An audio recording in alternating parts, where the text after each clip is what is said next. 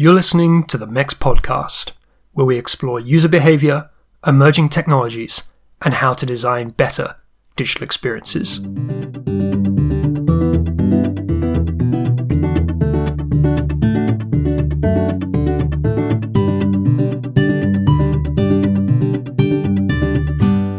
Every time I get to a point where there is a little bit of stability in the group, I introduce a more complex profile or something that challenges ourselves in a way that we never have a status quo or a comfort zone. Th- that is extremely important because it triggers creativity.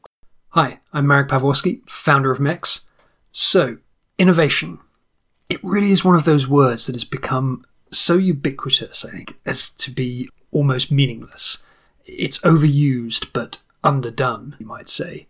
But of course, companies that don't do it do run the risk of not being around for very much longer. And you could say the same of individuals. You know, if we don't, as individual practitioners, find ways to renew ourselves and challenge ourselves to be in situations and be around people, experimenting with methods that are novel, then we too might find ourselves running out of runway in this industry that we work in, which is all about the new. Now, Massimo Mercury, who you just heard in that opener, is the man tasked with helping a 300 year old paint and chemicals company, AkzoNobel, do innovation.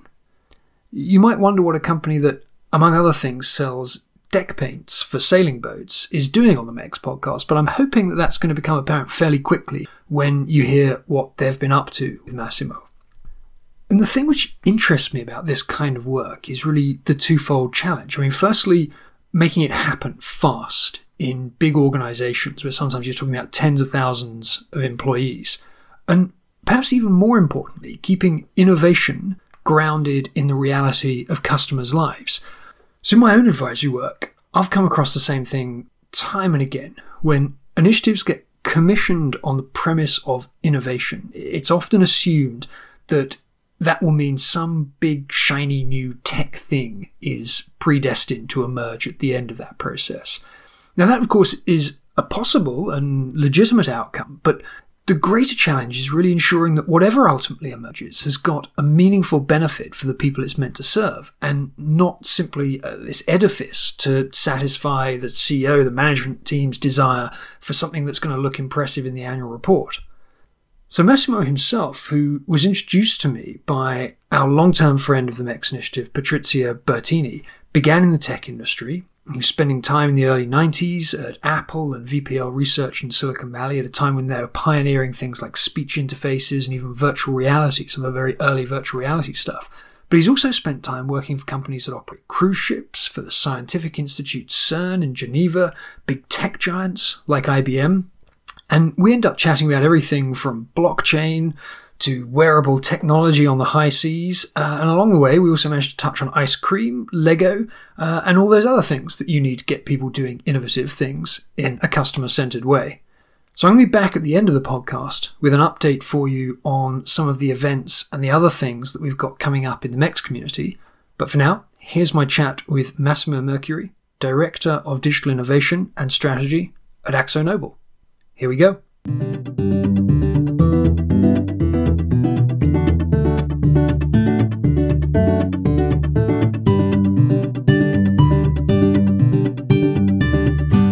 Massimo, good morning. Welcome to the podcast. Thank you for taking the time to join me on the show today. Oh, thank you for inviting me. So, I wanted to start, ironically, by actually going a bit backwards.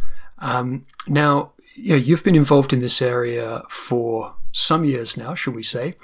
And I'm curious, when did you feel that digital was going to be something that was going to be significant within your career? Ha.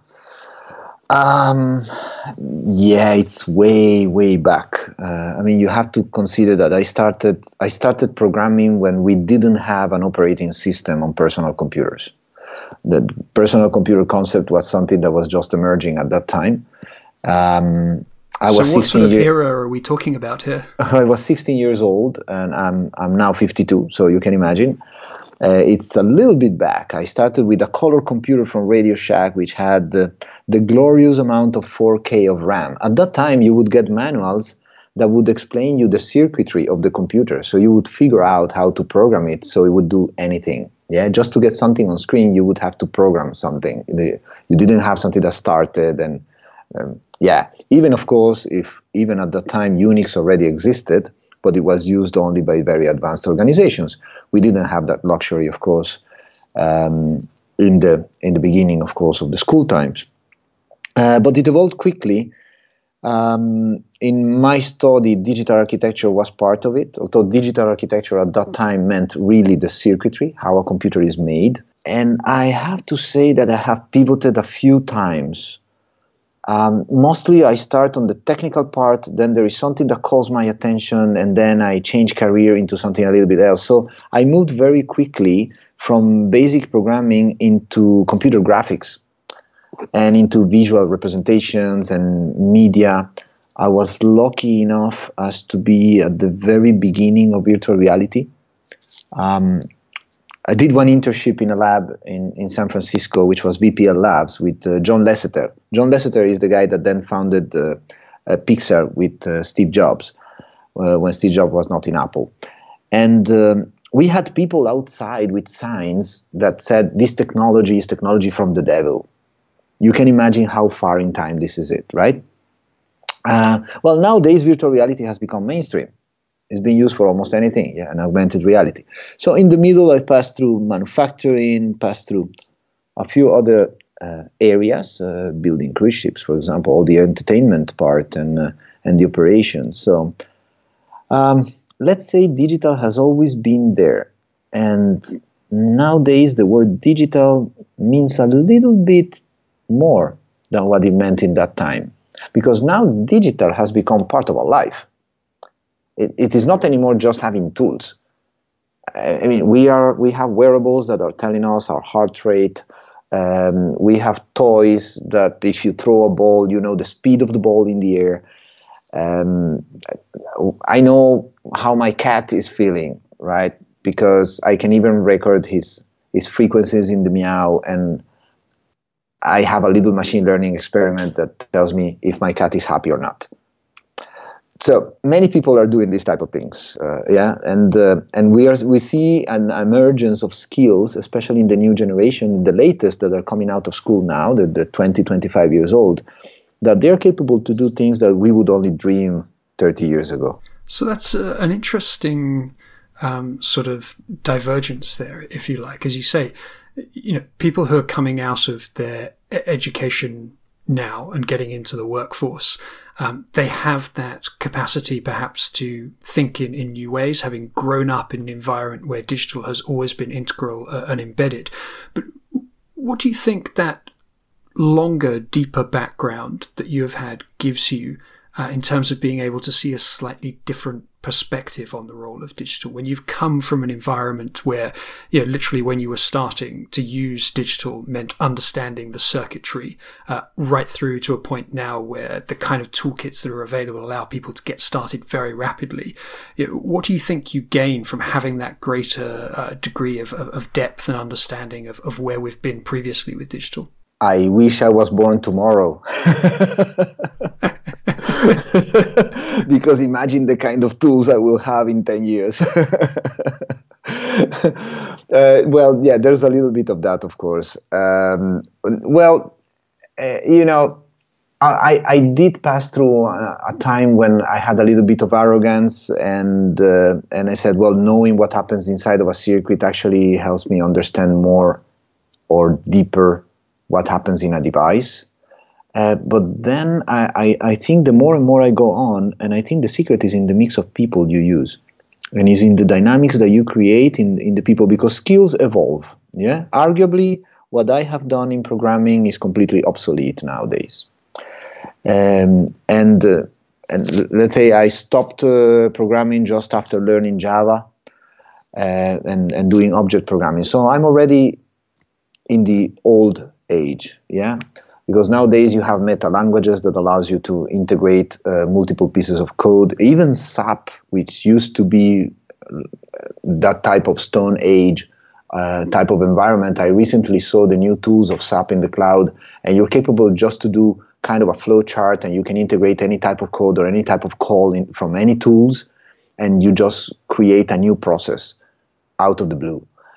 So nowadays you have the tools to do things really really fast the secret to get into productive stuff into stuff that can have an impact is into mixing the right type of people very diverse groups and create the dynamic that they have the psychological safety to try out to try out things and of course eliminate completely the concept. You know there's a lot of this hype about uh, let's embrace failure and all that. What i say is let's embrace learning you have to be conscious that you're always learning. It doesn't matter how old you are. It doesn't matter what you've done before. There's always somebody who knows a little bit more than you on something else. Well that's an interesting way of, of looking at it. And i think you know when i look back over your career history and you know from where you are today with you know, a 300 year old you know, very well established large corporate, you know, going back to some of those experimental things you're doing with virtual reality in the valley way back in, in the day.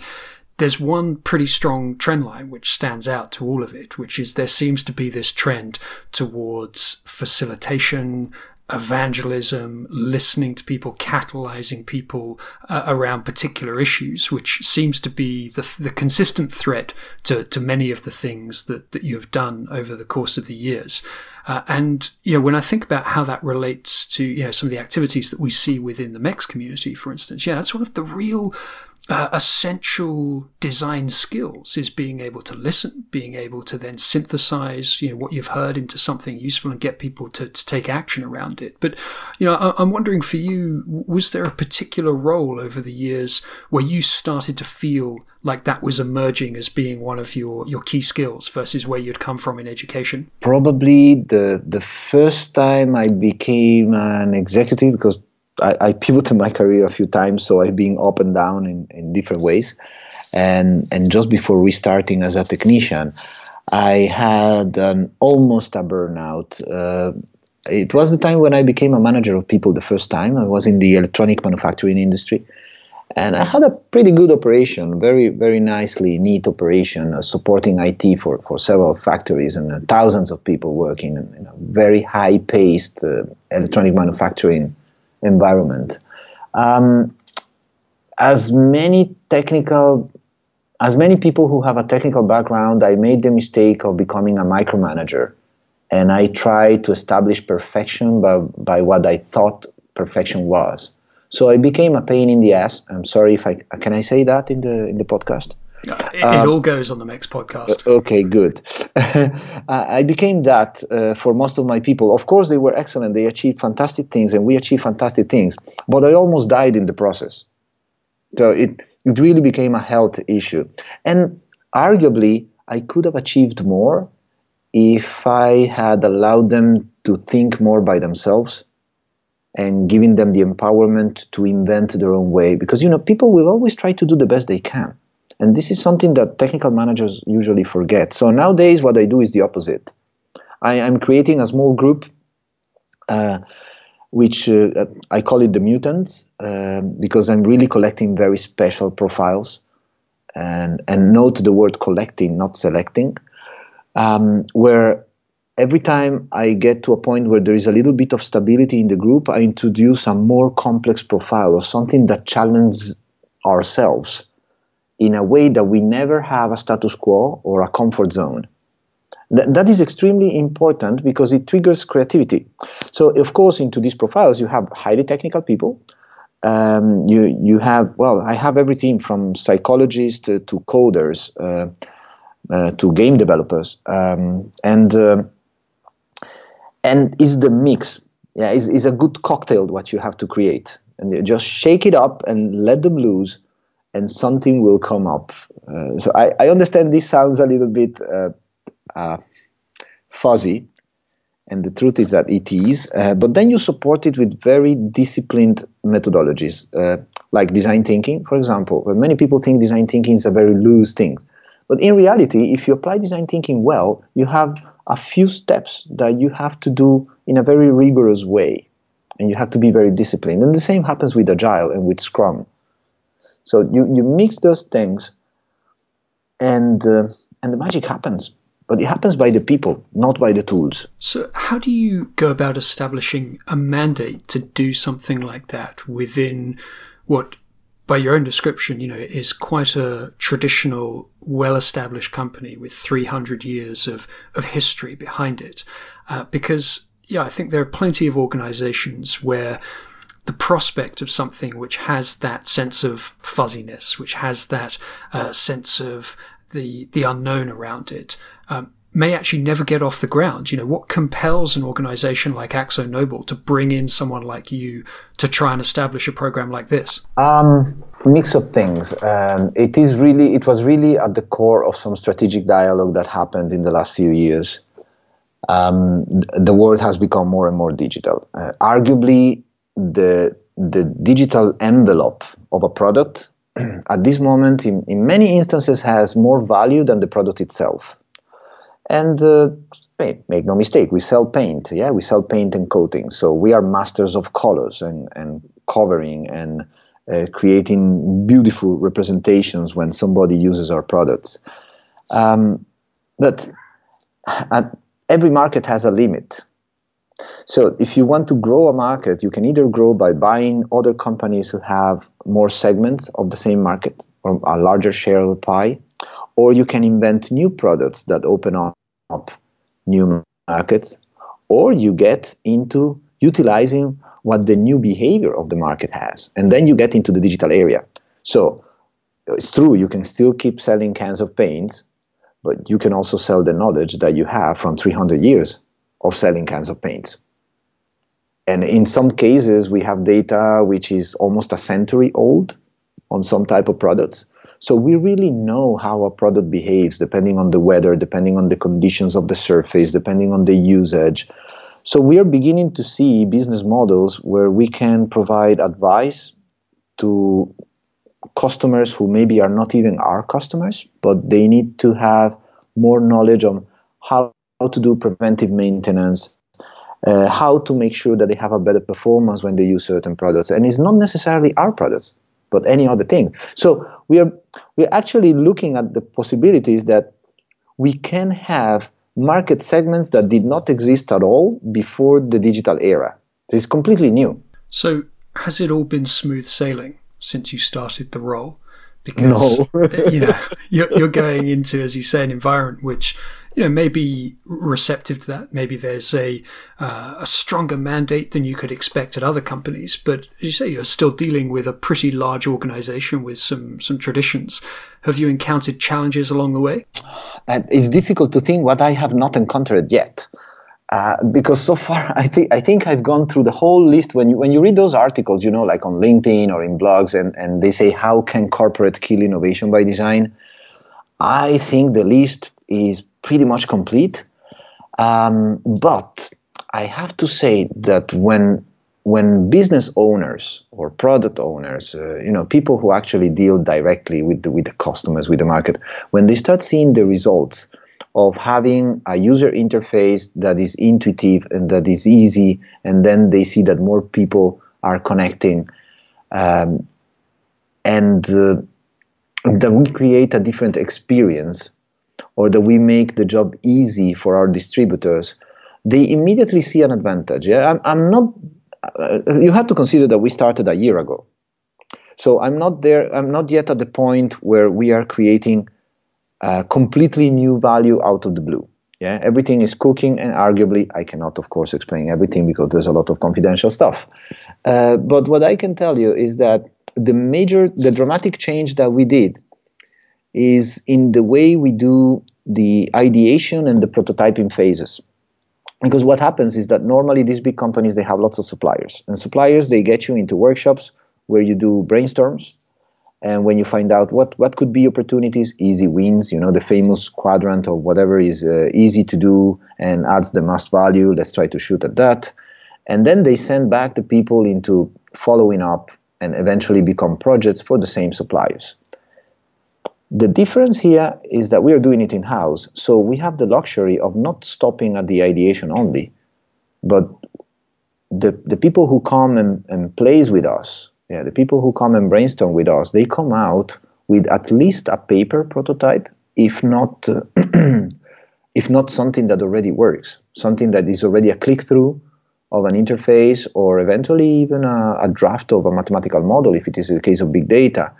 Um, so we go to the next step, which is not only uh, the brainstorming and the ideation, but is also making tangible the technology.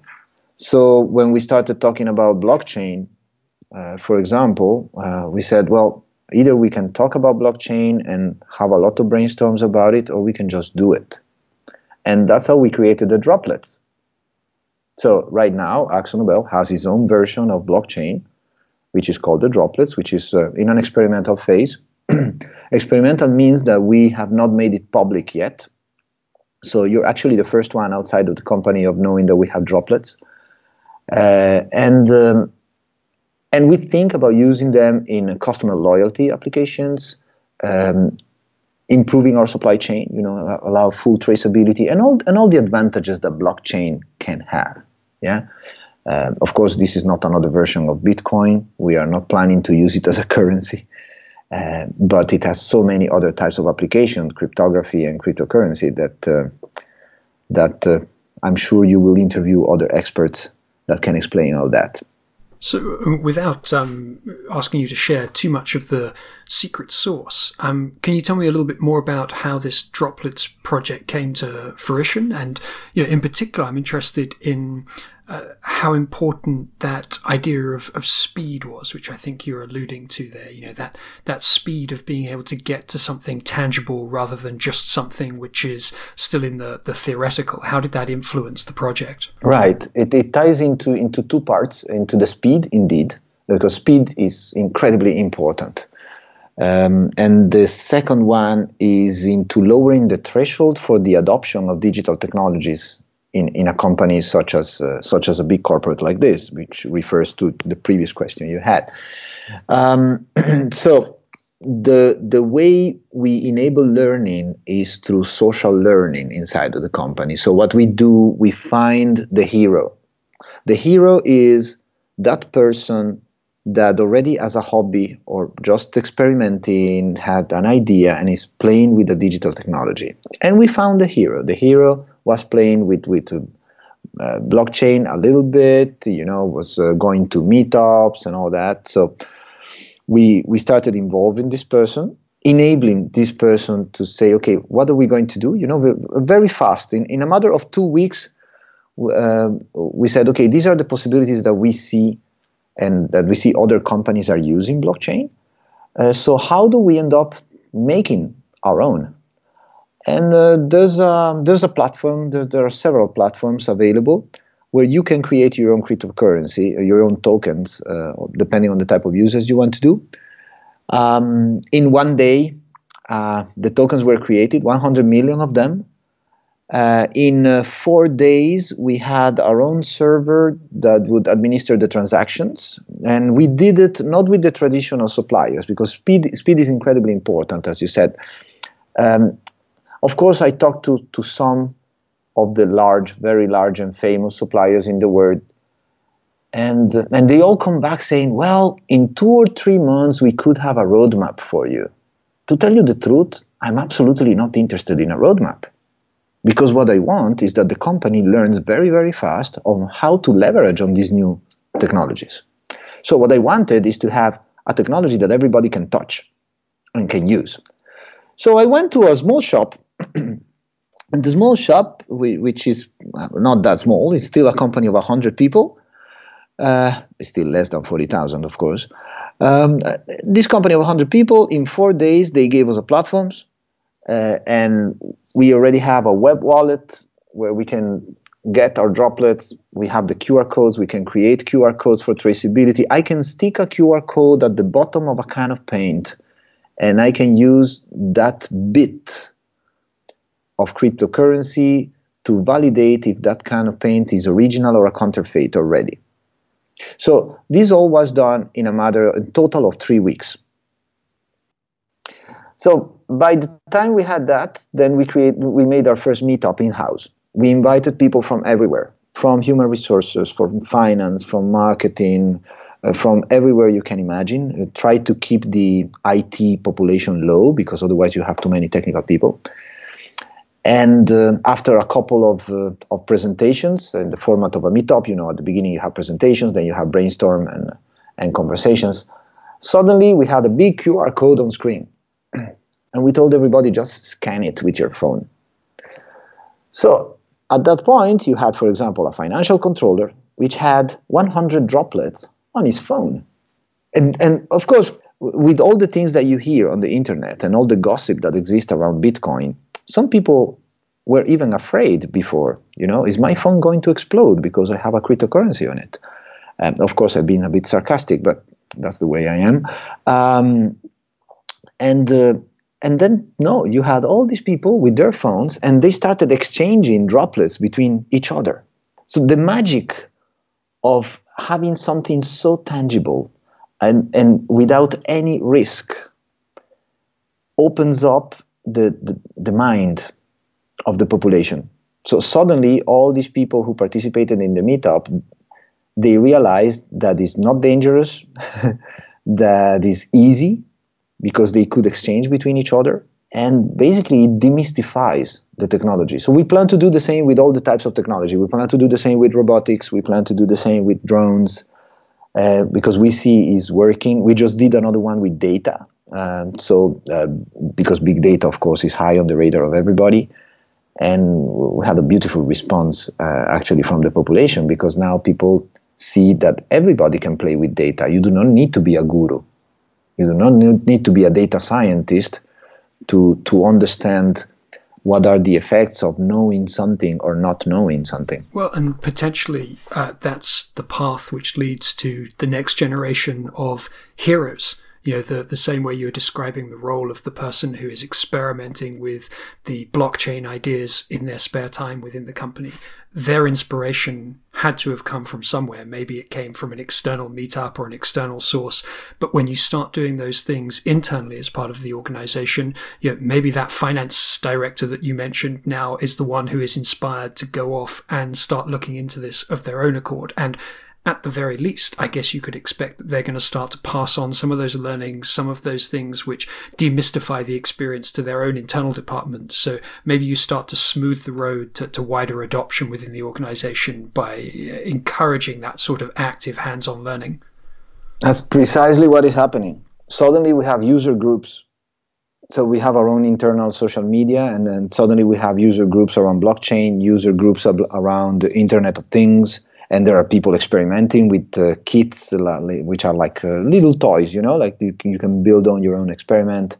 And now we have uh, several requests to, have uh, sandboxes to play with data.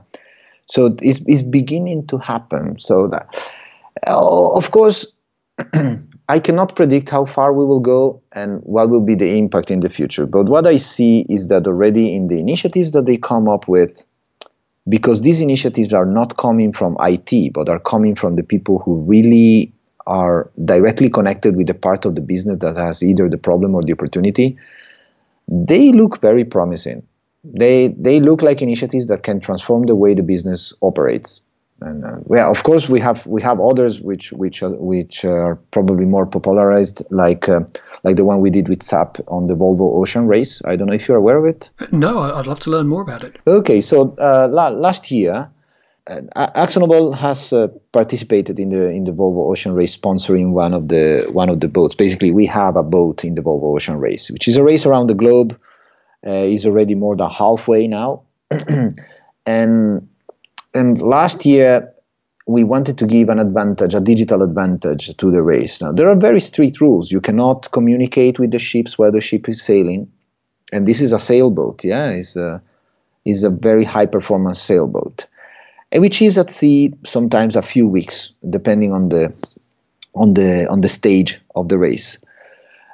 So we said, okay, how how about we put wearables on the crew and we start measuring the stress and the fitness of the crew. And then we cross relate that data with the meteorological data and the conditions of the sea. So the skipper of the ship can actually decide if he would be willing to take an easier or a more difficult route for the sake of uh, gaining more time or taking uh, getting an advantage of others. So yeah, basically we ended up having uh, an expert system which is learning on the way, by the way. Um, and um, and we created the experiment. Um, so luckily, there was a nice genius inside of SAP. Uh, SAP teamed up with AkzoNobel. Um, the whole subsystem is in a Raspberry Pi. So the whole computer of the ship is the size of a pack of, a pack of cigarettes. And just to give you an idea of the size, uh, which costs 50 euro. Yeah. And so that's the whole computer, and it runs SAP inside, and it runs Leonardo, which is the the, the, the machine learning and and one of the big data systems that SAP has. And and the the crew has, uh, of course, wristbands, but also a little device that put on the ear for three minutes when they go to rest in the resting time, and we measure the heartbeats. It turns out that the distance between heartbeats, and I'm talking milliseconds, is extremely important to determine the fitness and the stress level of a person. Many people believe that the heart has to be constant. Uh, it's not true. The heart has to be variable. Variable within a certain range, of course. Yeah. uh, so if uh, in, if the heart becomes too constant in the heartbeats, the distance between heartbeats, it means that you are either stressed or not well fed or tired. So by measuring three minutes when one of the, when when the crew goes to goes to rest between shifts, we we pass this data through mobile phones and then into the Raspberry Pi. So you can imagine how experimental this is. Uh, this is really skunk work. Yeah, you, you could do it in, literally in a garage. Yeah, and in a very harsh environment as well. I mean, when you're thinking about something like the Volvo Ocean Race and those boats going down into the, the Southern Ocean, you know, that's a pretty extreme environment in which to be experimenting with this kind of technology. Oh yeah, and everything has happened, including a broken mast. Uh, everything has happened during the race. Uh, but uh, we are doing good. We're actually doing good. And every stage of the race, when they stop in a port, because they stop usually for a week or two between every stage, yeah, and uh, because they have to they have to feed again. of course, they lose a lot of weight, eh? and it's, it's extremely taxing over the people.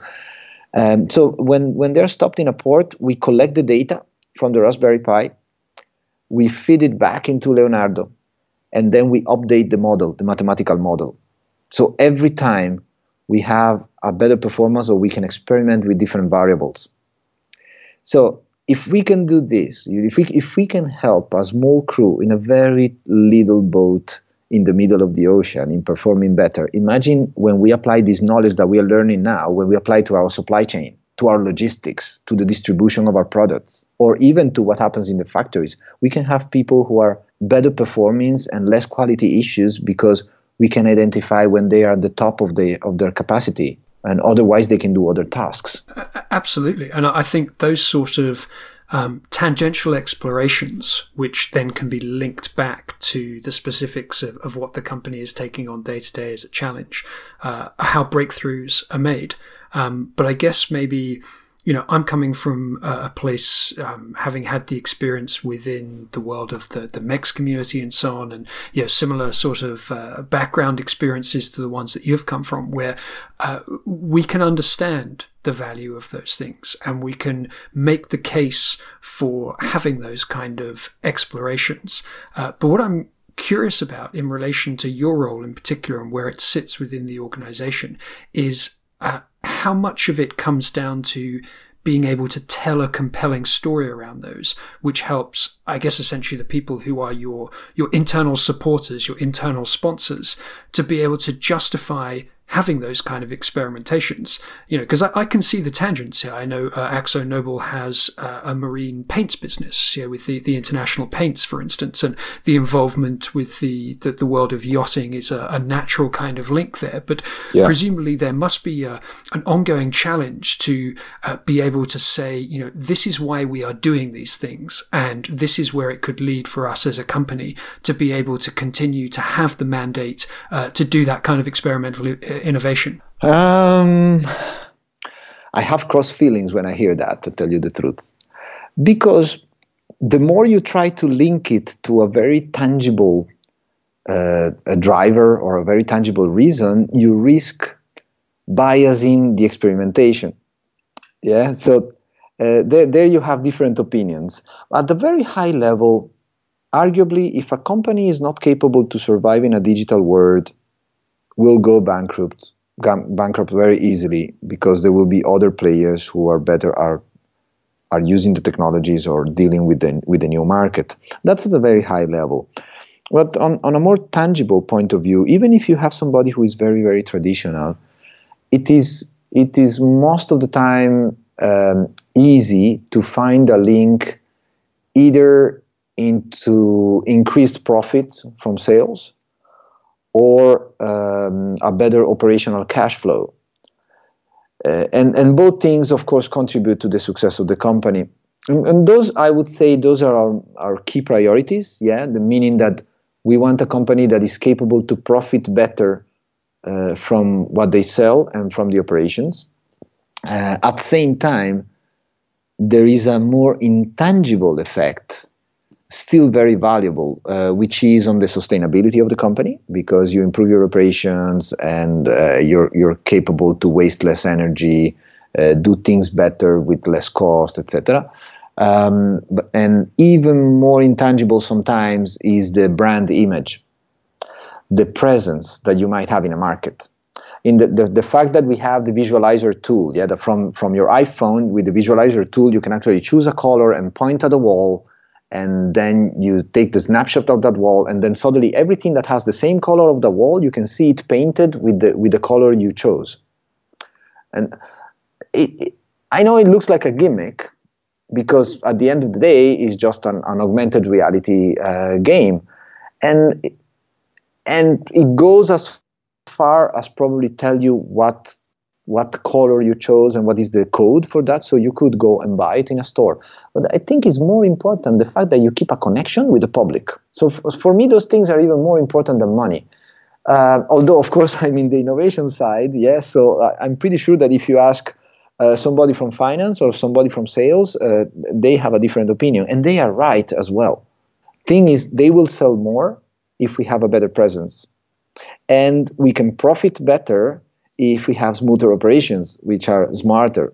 So, uh, so for example, just creating a dashboard that gives the operators in a manufacturing plant what is the current status of the machines and the and the quality they can expect from a batch of product is already taking away all the guesswork. So the decisions they take have less uncertainty, and at the end of the day, your quality is better. You waste less material, you can deliver better what the customer is expecting. So at the bottom line, the good old business rules still apply. You cannot forget that. You, you cannot just create an innovation group that, oh yeah, let's do whatever, you know, because in that case, what you're doing, you're doing uh, is science, is experimentation just for the sake of it, just for the sake of learning, is also valid, but you cannot do that in a corporation. You have to be realistic. It's a business. And uh, how much of a, a role do you think that link with the the reality of end customers, end users of the products plays in guiding that. Because from some of the things you described there, it sounds like you know that's quite a, a grounding principle that you can experiment, you can go off into the the intangible uh, and do some brave things. But it, it sounds to me like all along the way there are hints that you're trying to keep it grounded in the reality of of what does this solve for our our users, our customers, be those uh, internal customers or, or, be those people who are buying cans of paint, uh, you know, at the, the very end of the the, the customer chain there. Mm-hmm.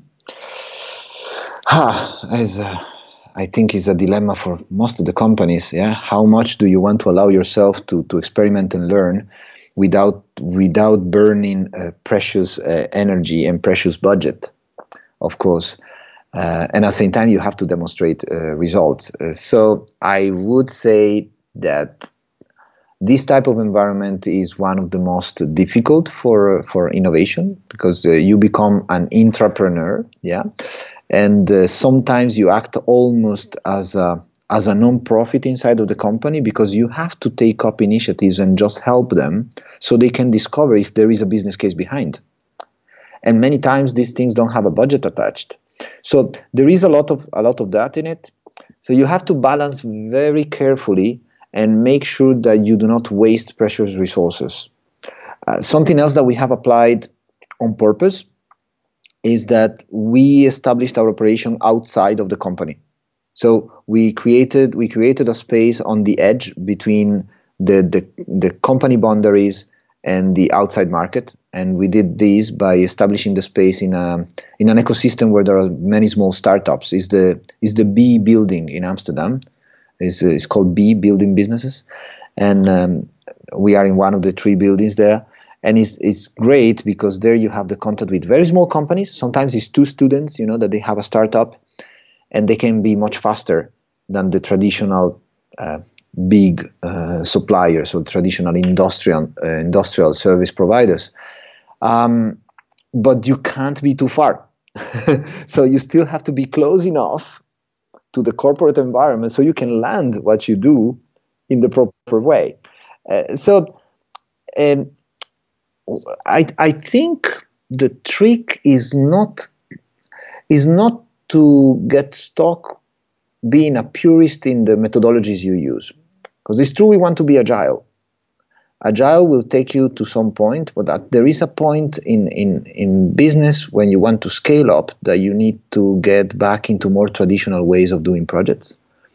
Uh, some time for the propagation of a service, for the replication, because there is there is a very big difference between doing one thing once and creating a minimum viable product, which is the first prototype that your customer is willing to pay for, but then is only one customer.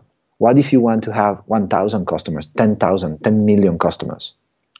And then, then you need to standardize and you need to replicate. So you can't do both from the same place. I assess the initial part of the funnel all the way up to minimum viable product and then incubate whatever will become a digital service for the business. But then you have to pass the ball to different types of, of the organization where you have the capabilities of IT, uh, where you have the global business services, and, and those parts that are capable to provide the critical mass and the and the methodologies, the project management, portfolio management that is required, then to orchestrate the, the global deployment. Otherwise, you will never reach the complete market. Absolutely. And I guess there's that ongoing challenge as well throughout that process of, you know, deciding how you balance the, the amplification of the, the voice of the, the user and the customer throughout that. You know, there are times when you need to be able to, to experiment, to think creatively uh, in a way which maybe takes you um, further from where people, uh, end users may be able to imagine today uh, and allows you to stretch things. Um, and then, you know, there are times when you want to get closer to that and understand, you know, how you show a very clear path from where people's thinking is today to where they could go in the, the future with it. So I could, I could imagine that must be a, a tricky ongoing balance to, you know, think about the methods that you use for that kind of amplification of the user voice, how, how you make them present within innovation sessions, uh, while at the same time giving yourself the, the scope to think creatively. Yeah, it's almost counterintuitive sometimes. And, and there's a lot of, you are creating conflict by design. And, and that conflict, precisely the friction, is what triggers the right level of creativity and, and thinking out of the box. Because of course you have you have the creative group yeah? I don't i don't have any specific specialist in in what the business already know how to do. So to give you an example i don't have any data scientist in my group but i do have a data artist. And the data artist is that person that is capable to visualize data in a way that it doesn't look like data that it looks like something that the common man on the street will understand yeah. Um, so, of course, you want to do extraordinary things. And then the, the first thing that I would recommend anybody who wants to embark in this type of, uh, of ventures is remove the extra budget. Make it difficult. Because the more difficult you make it for people to accomplish something, the more creative they will get into finding special or really out of the box solutions. It happens to all of us. So I know I know it sounds a little bit like some people right now are, are probably thinking, how do I kill this guy? Because they are hoping to get some budget for innovation in some company. But to tell you the truth, the less budget you get, the best you will do. Absolutely. Necessity yeah. is the mother of invention and all that. I mean, I, I know from uh, my own experience with, uh, for instance, the MEX conferences that we've run over the years, quite often some of the most creative ideas and the ideas which then go on to be most valuable in a, a, tangible sense of the, the overall sort of output, the ideas of the conference, which we then uh, record and analyze at a later stage. They come from very low fi, low budget exercises where maybe we bring in uh, some modeling tools of some kind. You know, maybe we just give people uh, a change of environment, which essentially costs nothing other than people spending a few calories to get up and walk outside the building. Uh, those things can, can often have the most powerful effect on getting people to think in ways that they might not otherwise ha- have the chance to do in their day job. So it for sure is a really compelling, um, strategy to use. It makes me think also as well. I'm thinking back. Our introduction originally was through Patrizia Bertini, who's you know a long-time friend of the the MEX initiative. Uh, many of our listeners will know her from the Lego Serious Play sessions that she's run uh, for us.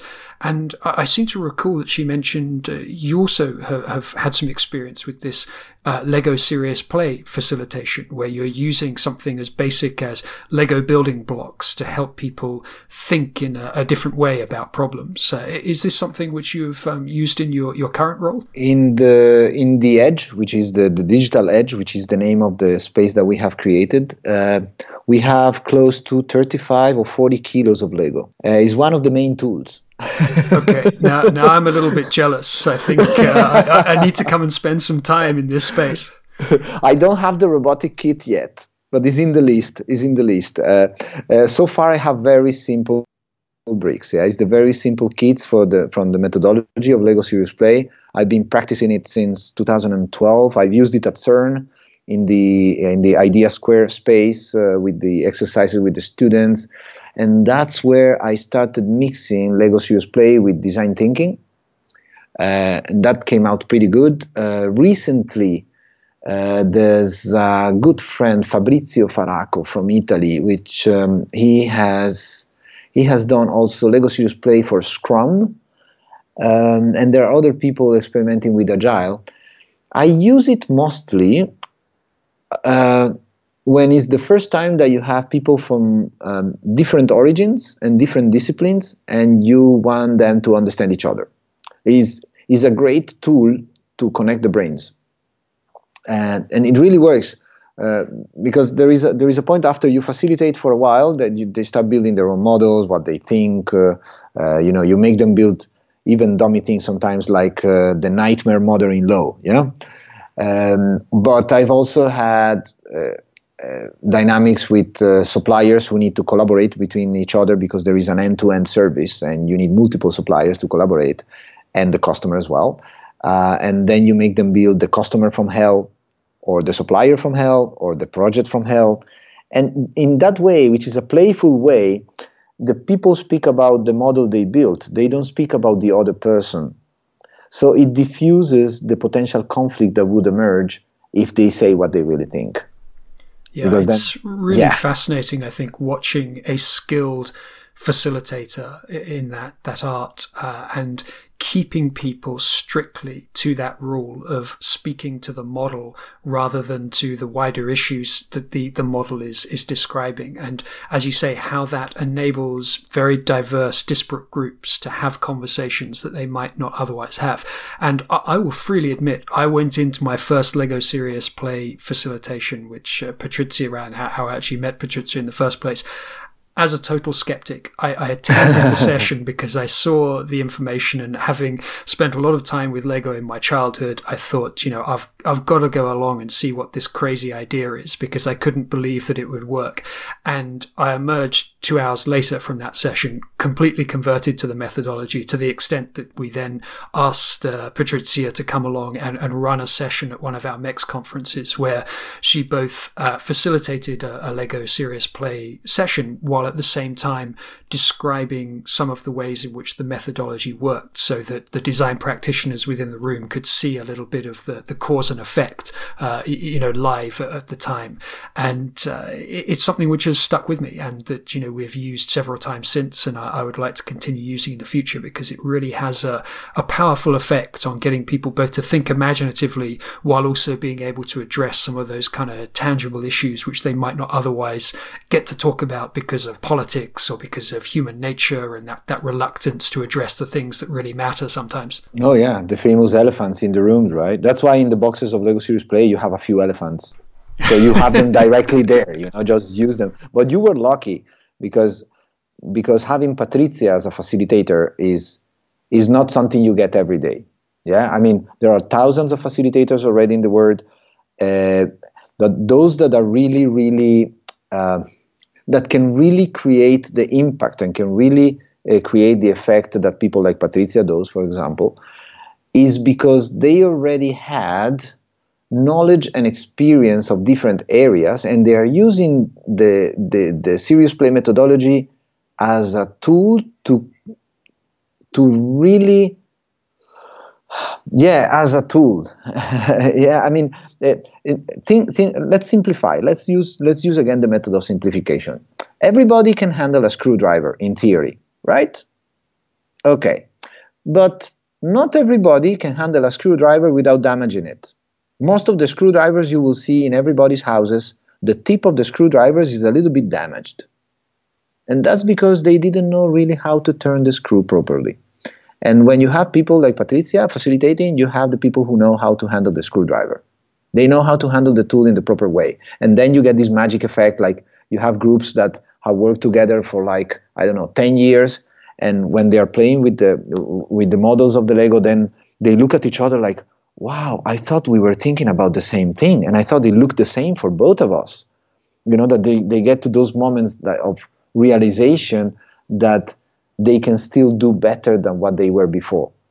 So that that's the magic of the method, really. So it's a combination, yeah, the facilitator and the methodology. Well, I mean, going back to the point that you made earlier about the importance of speed when you are going through these kind of corporate innovation activities, that was one of the things which always struck me uh, in going through those kind of Lego Serious Play sessions that we've done with Patrizia over the years at, at MEX. Is it very rapidly allows people to abandon the constraints of their day to day work identities, which can often get in the way of being able to think more creatively, being able to allow themselves to explore things that they might not otherwise do. Because in some ways, yeah, the, the methodology seems to, to focus on, in those initial stages, uh, allowing people to step back from the usual thing of, you know, I am so and so, this is what I have done in my career, this is why I'm here. As soon as people have stated that, which often, you know, in brainstorming activities, the first thing people do is go around the room and have everyone explain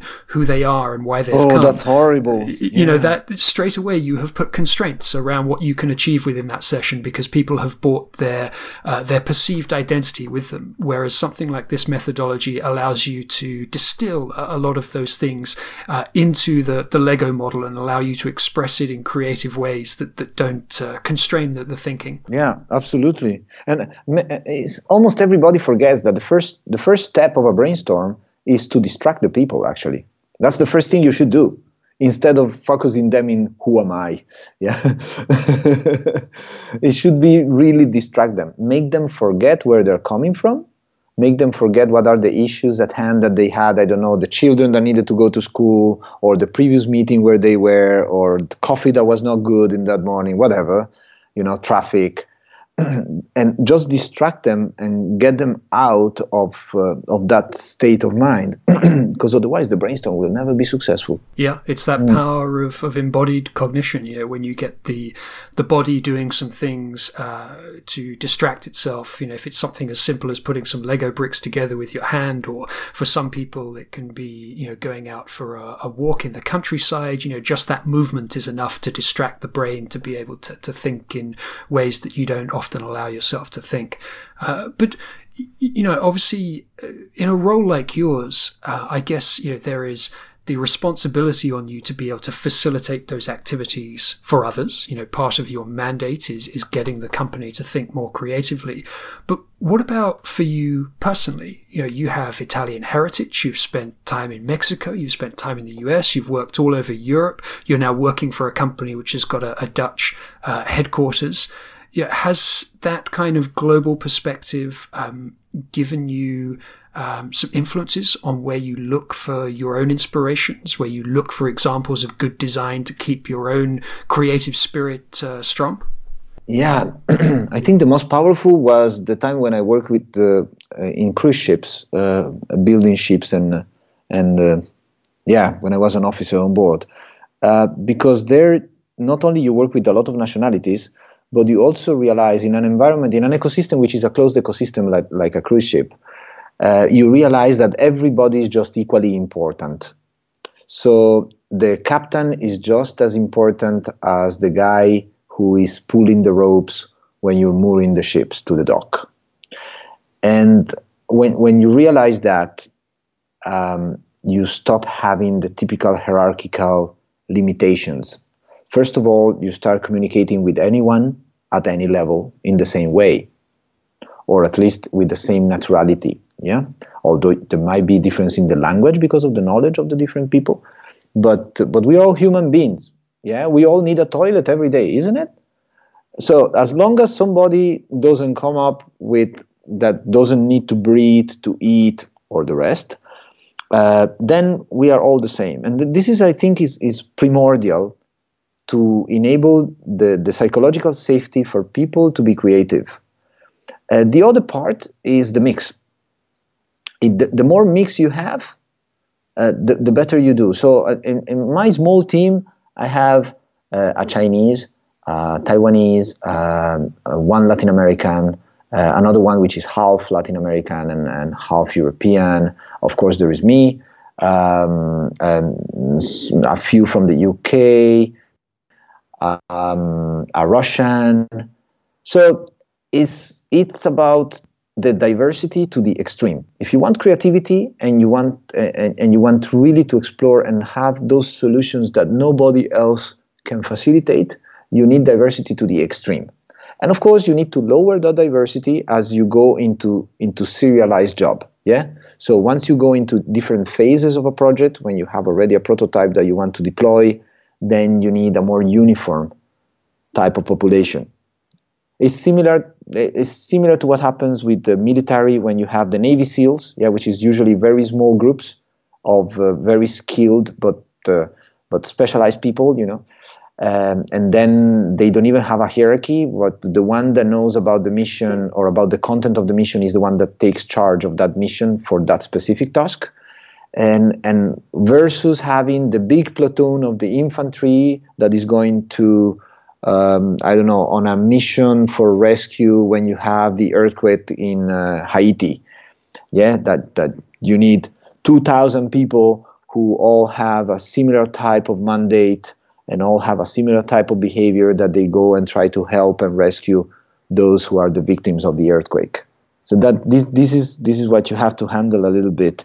It gives you speed having more diversity. That's for sure. And for me, it gives me inspiration. Over over the years, uh, over the years, I think I would never work again in a very serialized, very uh, large type of uh, department.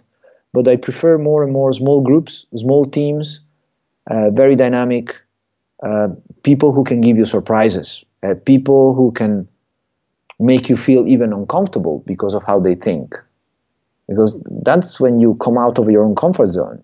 You know, so if, if you dare to do that, you're up for a good ride in those environments. Well, as you say, that that's a key thing with it is daring to do it, having the courage to put yourself in a group of people that maybe you wouldn't normally be interacting mm-hmm. with, ha- having the courage to to listen to those ideas, to to take them on board, and to try some different things. And certainly, it echoes the experiences that we've had with the MEX initiative over the years. You know, when I think about I guess now literally hundreds of different workshops that we've run at the various conferences that we've had over the history of the initiative. Um, the workshops where you're able to bring together the most diverse group of people You know, whether it be diversity in terms of it's, it's not always easy. It, it, it's not always easy, and it takes skilled facilitation as well. We've been lucky to have some uh, you know very experienced facilitators who have volunteered to run those sessions for us and, and to to try and get the best out of those diverse groups of people. But when you persevere with it, the results uh, are hugely um, compelling. You know, whether it's people who are coming from say very different stages of their career. You know, putting someone who is just graduated as a student with someone who is 20 years into a career and is now a senior executive, or putting someone from one part of the world with someone from another part of the world, or someone who's a day to day practitioner of uh, UI design with someone who's from a more theoretical academic background. Uh, th- those kind of interconnections almost always lead to, to magic of some kind, but it, it takes a little courage on the part of the people who are participating to throw themselves into something like that and see where it takes them. and it takes courage also from your side because sometimes I, I, mean, I, I, think it was yesterday that I, I asked one of the guys, please remind me to see if I can find a way to strangle this other one. Yeah, of course, it's a joke, uh, but it also shows that also for me is even if I try to have that diversity, sometimes I find it a challenging. You know, like, all right, now I have to be a victim of my own doing and eventually something good will come out. So you, you, you need to have a very light attitude in those cases. Otherwise, it becomes frustrating. Uh, oh, yeah, absolutely. There have been plenty of those moments over the years at the MEX conference where you think, you know, either I have created something magical and beautiful here, or, you know, I'm going to be dealing with a pretty serious cleanup operation at the end of this. Oh, wow. Yeah. The, the, the, the fabulous disasters, right? Yeah. You need to have those and you need to celebrate disaster we uh, we have a we have the wall of fame and, and which is at the same time wall of shame in the space we've created now so the the major fuck ups those are immortalized. Maybe there's a picture or there is a little story on the wall and it's a big cork wall. I, I, actually glued the cork myself uh, with with one of the other guys.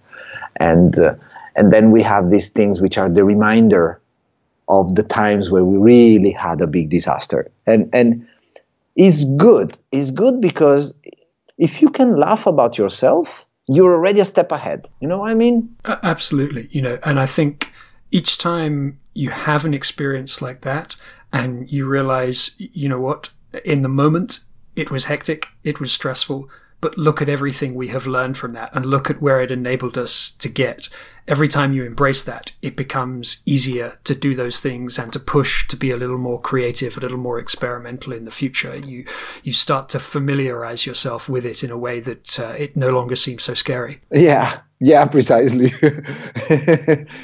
uh, so, so Massimo, I think we are um, sadly coming to the, the end of our time for this conversation. But there's one thing I always like to to ask guests on the show before we finish the, the discussion uh, is to think a little bit about the the future. Um, so perhaps more than many of our guests, you know, you've had the chance to work in all sorts of diverse roles, all sorts of different locations around the world. But is there something that you haven't yet had the chance to work on, which you'd really like to take on the challenge of before your career is done? Well, I'm on the waiting list for the Mars mission. Uh, so that's one thing I haven't done yet. But there are so many other things I haven't done which are much more simple. For example, I've never made ice cream myself. Well, that so, sounds like a workshop activity waiting to happen. yeah.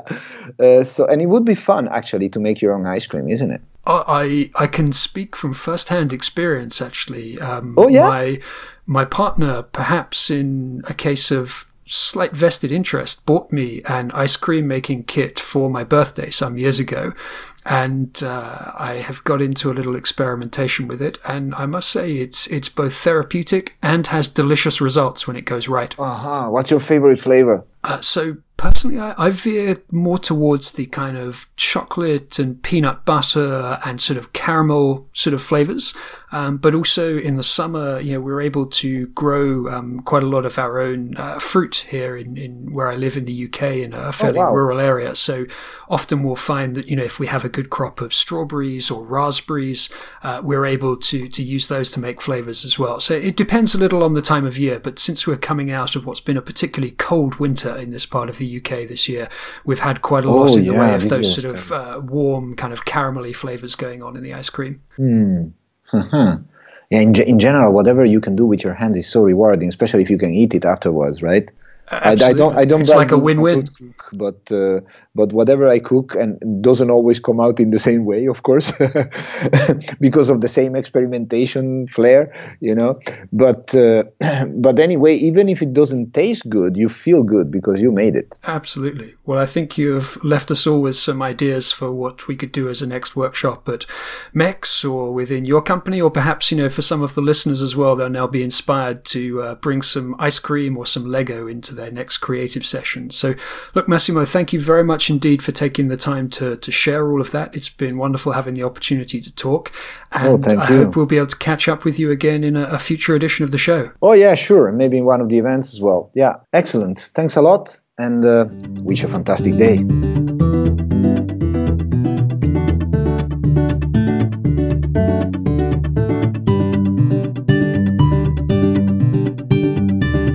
So, what did you think of all that?